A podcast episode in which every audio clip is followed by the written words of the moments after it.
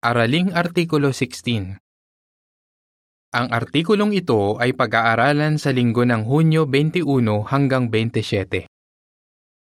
Patuloy na pahalagahan ng pantubos. Temang teksto Ang anak ng tao ay dumating para ibigay ang buhay niya bilang pantubos na kapalit ng marami. Marcos 10:45 Awit bilang 18 Salamat sa pantubos.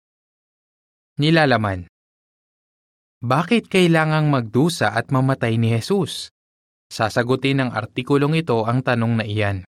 Tutulungan din tayo nito na mas mapahalagahan ang pantubos. Para po uno at dos, tanong. Ano ang pantubos? At bakit natin ito kailangan? Nang magkasala ang perpektong tao na si Adan, Naiwala niya ang pagkakataon niya at ng magiging mga anak niya na mabuhay ng walang hanggan. Walang kapatawaran ang ginawa ni Adan. Sinadya niyang magkasala. Pero paano naman ang mga anak niya? Wala silang kinalaman sa kasalanan ni Adan. Mayroon bang pwedeng magawa para mailigtas sila sa hatol na kamatayan na nararapat kay Adan? Mayroon. Di nagtagal pagkatapos magkasala ni Adan, Unti-unting ipinaalam ni Jehova kung paano niya ililigtas ang milyon-milyong supling ni Adan mula sa kasalanan at kamatayan. Sa takdang panahon ni Jehova, isinugo niya ang kanyang anak mula sa langit para ibigay ang buhay nito bilang pantubos na kapalit ng marami. Marcos 10.45 Ano ang pantubos? Kapag ginamit ito sa Kristiyanong Gregong kasulatan, Tumutukoy ito sa halagang ibinayad ni Jesus para mabawi ang naiwala ni Adan. Bakit kailangan natin ng pantubos? Dahil ayon sa pamantayan ni Jehova ng katarungan na makikita sa kautusan, kailangang magbayad ng buhay para sa buhay. Naiwala ni Adan ang kanyang perpektong buhay bilang tao. Para masunod ang pamantayan ng Diyos sa katarungan, ibinigay ni Jesus ang perpektong buhay niya bilang tao. Kaya siya ang naging walang hanggang ama ng lahat ng nananampalataya sa pantubos. Isayas 9.6 Para po tres, tanong. Ayon sa Juan 14.31 at 15.13, bakit handang ibigay ni Jesus ang perpektong buhay niya bilang tao? Handang ibigay ni Jesus ang buhay niya dahil mahal na mahal niya ang kanyang ama sa langit, pati na rin tayo. Mababasa sa Juan 14.31 Pero para malaman ng mundo na iniibig ko ang Ama, ginagawa ko ang mismong iniutos sa akin ng Ama. Umalis na tayo rito. Mababasa naman sa Juan 15.13 Walang pag-ibig na hihigit pa kaysa sa pag-ibig ng isa na nagbibigay ng sarili niyang buhay para sa mga kaibigan niya. Dahil dyan, Naging determinado siyang manatiling tapat hanggang kamatayan at gawin ang kalooban ng kanyang ama. Bilang resulta, matutupad ang layunin ni Jehova para sa mga tao at sa lupa. Sa artikulong ito, tatalakayin natin kung bakit hinayaan ng Diyos na magdusa ng husto si Jesus bago mamatay. Rerepasuhin din natin ang halimbawa ng isang manunulat ng Biblia na talagang nagpahalaga sa pantubos. At panghuli, tatalakayin natin kung paano maipapakitang ipinagpapasalamat natin ang pantubos at kung paano natin mas mapapahalagahan ang sakripisyong ginawa ni Jehova at ni Jesus para sa atin. Bakit hinayaang magdusa si Jesus? Para po 4. Ilarawan kung paano namatay si Jesus. Isipin ang nangyari noong araw na patayin si Jesus. Pwede sana siyang tumawag ng maraming anghel para protektahan siya, pero hinayaan niyang arestuhin siya ng mga sundalong Romano na walang awang nagpahirap sa kanya. Hinagupit nila siya, kaya nawakwak ang mga laman niya.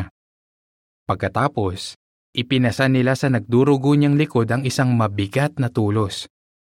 Hirap na hirap si Jesus na pasanin ng tulos, papunta sa lugar kung saan siya papatayin. Pero di nagtagal, Pinilit ng mga sundalo ang isang lalaki na buhatin ito para sa kanya.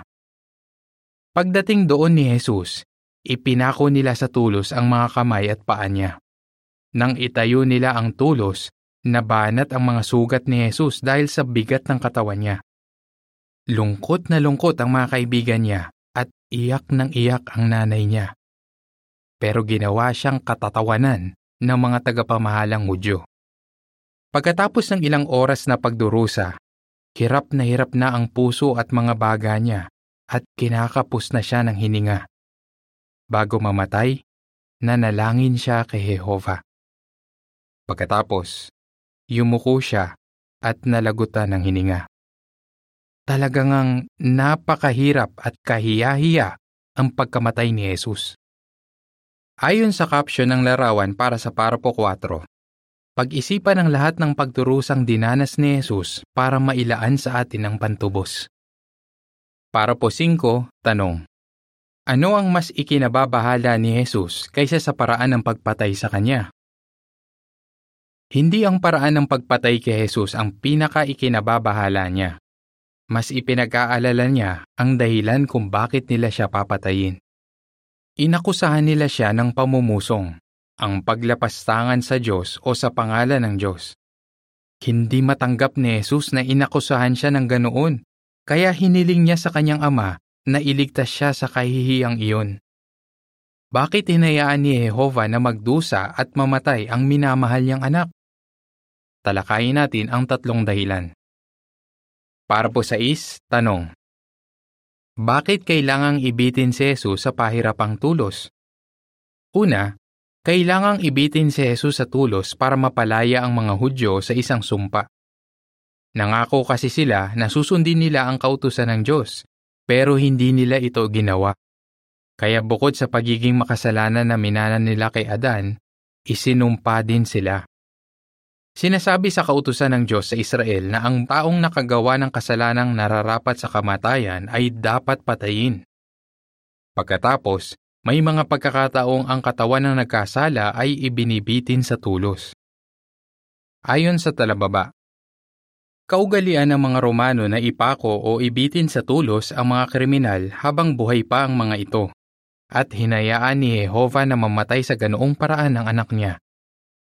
Sa pagpapatuloy, kaya nang ibitin si Jesus sa tulos, ginawa niyang posible na makalaya sa sumpang ito at makinabang sa hain niya ang mismong bansang nagtakwil sa kanya. Para po siyete, tanong.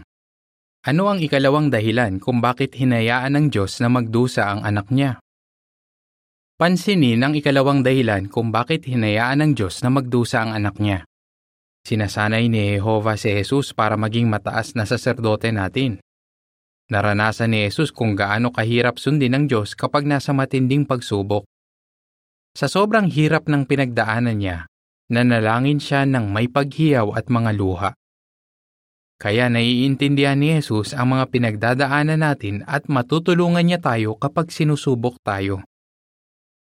Ipinagpapasalamat natin kay Jehova na binigyan niya tayo ng isang maawaing mataas na saserdote na nakakaunawa sa mga kahinaan natin. Hebreo 4.15 Para po 8, tanong. Ano ang ikatlong dahilan kung bakit hinayaan ng Diyos na masubok ng gusto si Jesus?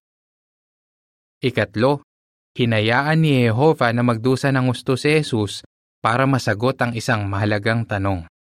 Makakapanatili bang tapat sa Diyos ang mga tao kahit sa harap ng matinding pagsubok?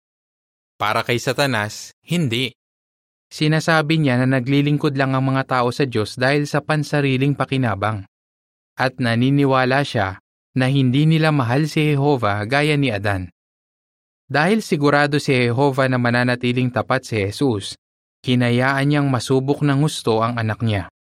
Nanatiling tapat si Jesus at pinatunayang sinungaling si Satanas. Isang manunulat ng Biblia na talagang nagpahalaga sa pantubos. Para po 9, tanong. Anong halimbawa ang ipinakita ni Apostol Juan para sa atin? Napatibay ang pananampalataya ng maraming Kristiyano dahil sa turo tungkol sa pantubos. Patuloy silang nangaral kahit may pag-uusig at natiis nila ang anumang pagsubok sa buong buhay nila. Tingnan ang halimbawa ni Apostol Juan. Patuloy niyang ipinangaral ang katotohanan tungkol kay Kristo at sa pantubos, malamang na sa loob ng mahigit anim na pung taon. Noong halos isang daang taong gulang na siya, lumilitaw na itinuring siyang banta sa imperyo ng Roma kaya ipinatapon siya sa isla ng Patmos. Ano ang kasalanan niya? Pagsasalita tungkol sa Diyos at pagpapatotoo tungkol kay Jesus. Apokalipsis 1.9 Isa ngang napakahusay na halimbawa ng pananampalataya at pagtitiis. Para po Gis tanong, Batay sa mga isinulat ni Juan, bakit masasabing pinahalagahan niya ang pantubos?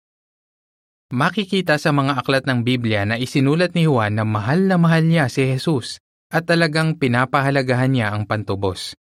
Mahigit isang daang beses niyang binanggit ang tungkol sa pantubos o ang mga pakinabang na naging posible dahil dito. Halimbawa, isinulat ni Juan, Kung magkasala ang sino man, may katulong tayo na kasama ng Ama, ang matuwid na si Yeso Kristo. Unang Juan 2.1 Idinidiin din ng mga isinulat ni Juan ang kahalagahan ng pagpapatotoo tungkol kay Jesus. Apokalipsis 19.10 Talagang mahalaga kay Juan ang pantubos. Paano natin siya matutularan? Paano mo maipapakita ang ipinagpapasalamat mo ang pantubos? Para po 11, tanong. Ano ang makakatulong sa atin na malabanan ng tukso? Labanan ng tukso na magkasala. Kung talagang pinapahalagahan natin ang pantubos, hindi natin iisipin hindi ko kailangang magsikap na labanan ng tukso. Pwede naman akong humingi ng tawad pagkatapos magkasala. Sa halip, kapag natutukso tayong gumawa ng mali, sasabihin natin, Ayoko, paano ko magagawang magkasala pagkatapos ng lahat ng ginawa ni Jehovah at ni Jesus para sa akin? Pwede rin tayong humingi ng lakas kay Jehovah at makiusap sa Kanya. Huwag mo akong hayaang mahulog sa tukso. Mateo 6.13 Deskripsyon ng larawan para sa para po 11 Pinaglalabanan ng bawat brother ang tuksong tumingin sa mahahalay na larawan, manigarilyo, o tumanggap ng suhol. Ayon sa caption, Kung talagang pinapahalagahan natin ang pantubos, lalabanan natin ang tukso na magkasala. Para po 12, tanong.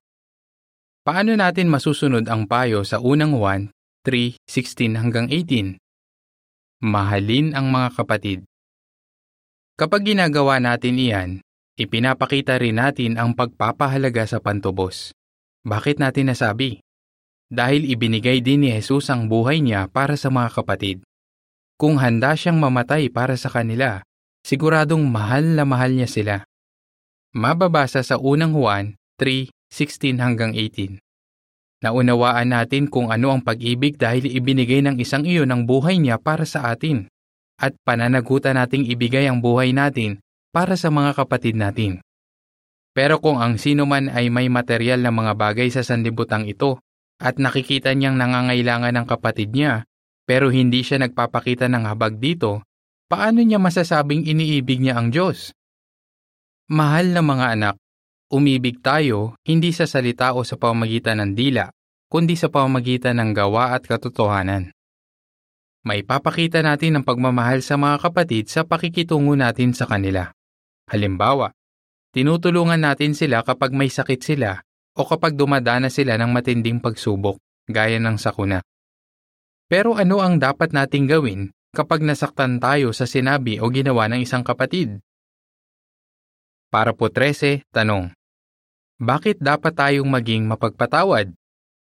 Madali ka bang magkimkim ng sama ng loob sa isang kapatid? Kung oo, sundin ang payong ito. Patuloy ninyong pagtiisa ng isa't isa at lubusang patawarin ng isa't isa kahit pa may dahilan kayo para magreklamo laban sa inyong kapwa. Kung paanong lubusan kayong pinatawad ni Jehovah, dapat na ganoon din ang gawin ninyo. Colossus 3.13 sa tuwing pinapatawad natin ng ating kapatid, pinapatunayan natin sa ating Ama sa Langit na talagang pinapahalagahan natin ang pantubos. Pero paano natin mas mapapahalagahan ang regalong ito ng Diyos? Paano mo mas mapapahalagahan ang pantubos? Para po 14, tanong. Ano ang isang pwede nating gawin para mas mapahalagahan ang pantubos? pasalamatan si Jehova dahil sa pantubos. Para sa akin, mahalagang banggitin ng pantubos sa mga panalangin ko araw-araw at pasalamatan si Jehova dahil dito. Ang sabi ng 83 taong gulang na sister na si Joanna na taga-India. Kapag nananalangin ka ng mag-isa, sabihin kay Jehova ang mga pagkakamaling nagawa mo sa araw na iyon at humingi ng tawad. Siyempre, kapag nakagawa ka ng malubang kasalanan, kailangan mo rin ang tulong ng mga elder. Papakinggan ka nila at bibigyan ng payo mula sa salita ng Diyos. Mananalangin silang kasama mo at hihilingin nila kay Jehova na matakpan ng hain ni Jesus ang kasalanan mo para mapagaling ka sa espiritual. Santiago 5.16 Para po 15, tanong. Bakit dapat tayong maglaan ng panahon para basahin at bulay-bulayin ang tungkol sa pantubos? Bulay-bulayin ang tungkol sa pantubos. Sa tuwing binabasa ko ang tungkol sa pagdurusa ni Jesus, ang sabi ng 73 taong gulang na sister na si Raja Mani, naiiyak ako. Baka naiiyak ka rin kapag naiisip mo kung gaano kahirap ang pinagdaanan ng anak ng Diyos. Pero habang binubulay-bulay mo ang sakripisyong ginawa ni Jesus, mas mamahalin mo siya at ang kanyang ama. Para matulungan kang magbulay-bulay tungkol sa pantubos, bakit hindi ito gawing study project? Para po 16, tanong. Paano makakatulong sa atin ang pagtuturo sa iba tungkol sa pantubos? Turuan ng iba tungkol sa pantubos. Sa tuwing sinasabi natin sa iba ang tungkol sa pantubos, mas lalo natin itong napapahalagahan. May magaganda tayong tool na magagamit sa pagtuturo sa iba kung bakit kailangang mamatay ni Jesus para sa atin. Halimbawa, pwede nating gamitin ang Aralin 4 ng brochure na Magandang Balita mula sa Diyos. May pamagat iyon na Sino si Yeso Kristo? O pwede rin ang Kabanata 5 ng aklat na Ano ang itinuturo sa atin ng Biblia na may pamagat na Ang pantubos, pinakamahalagang regalo ng Diyos. At taon-taon, mas napapahalagahan natin ang pantubos kapag dumadalo tayo sa memorial ng kamatayan ni Jesus at kapag iniimbitahan natin ang iba na dumalo.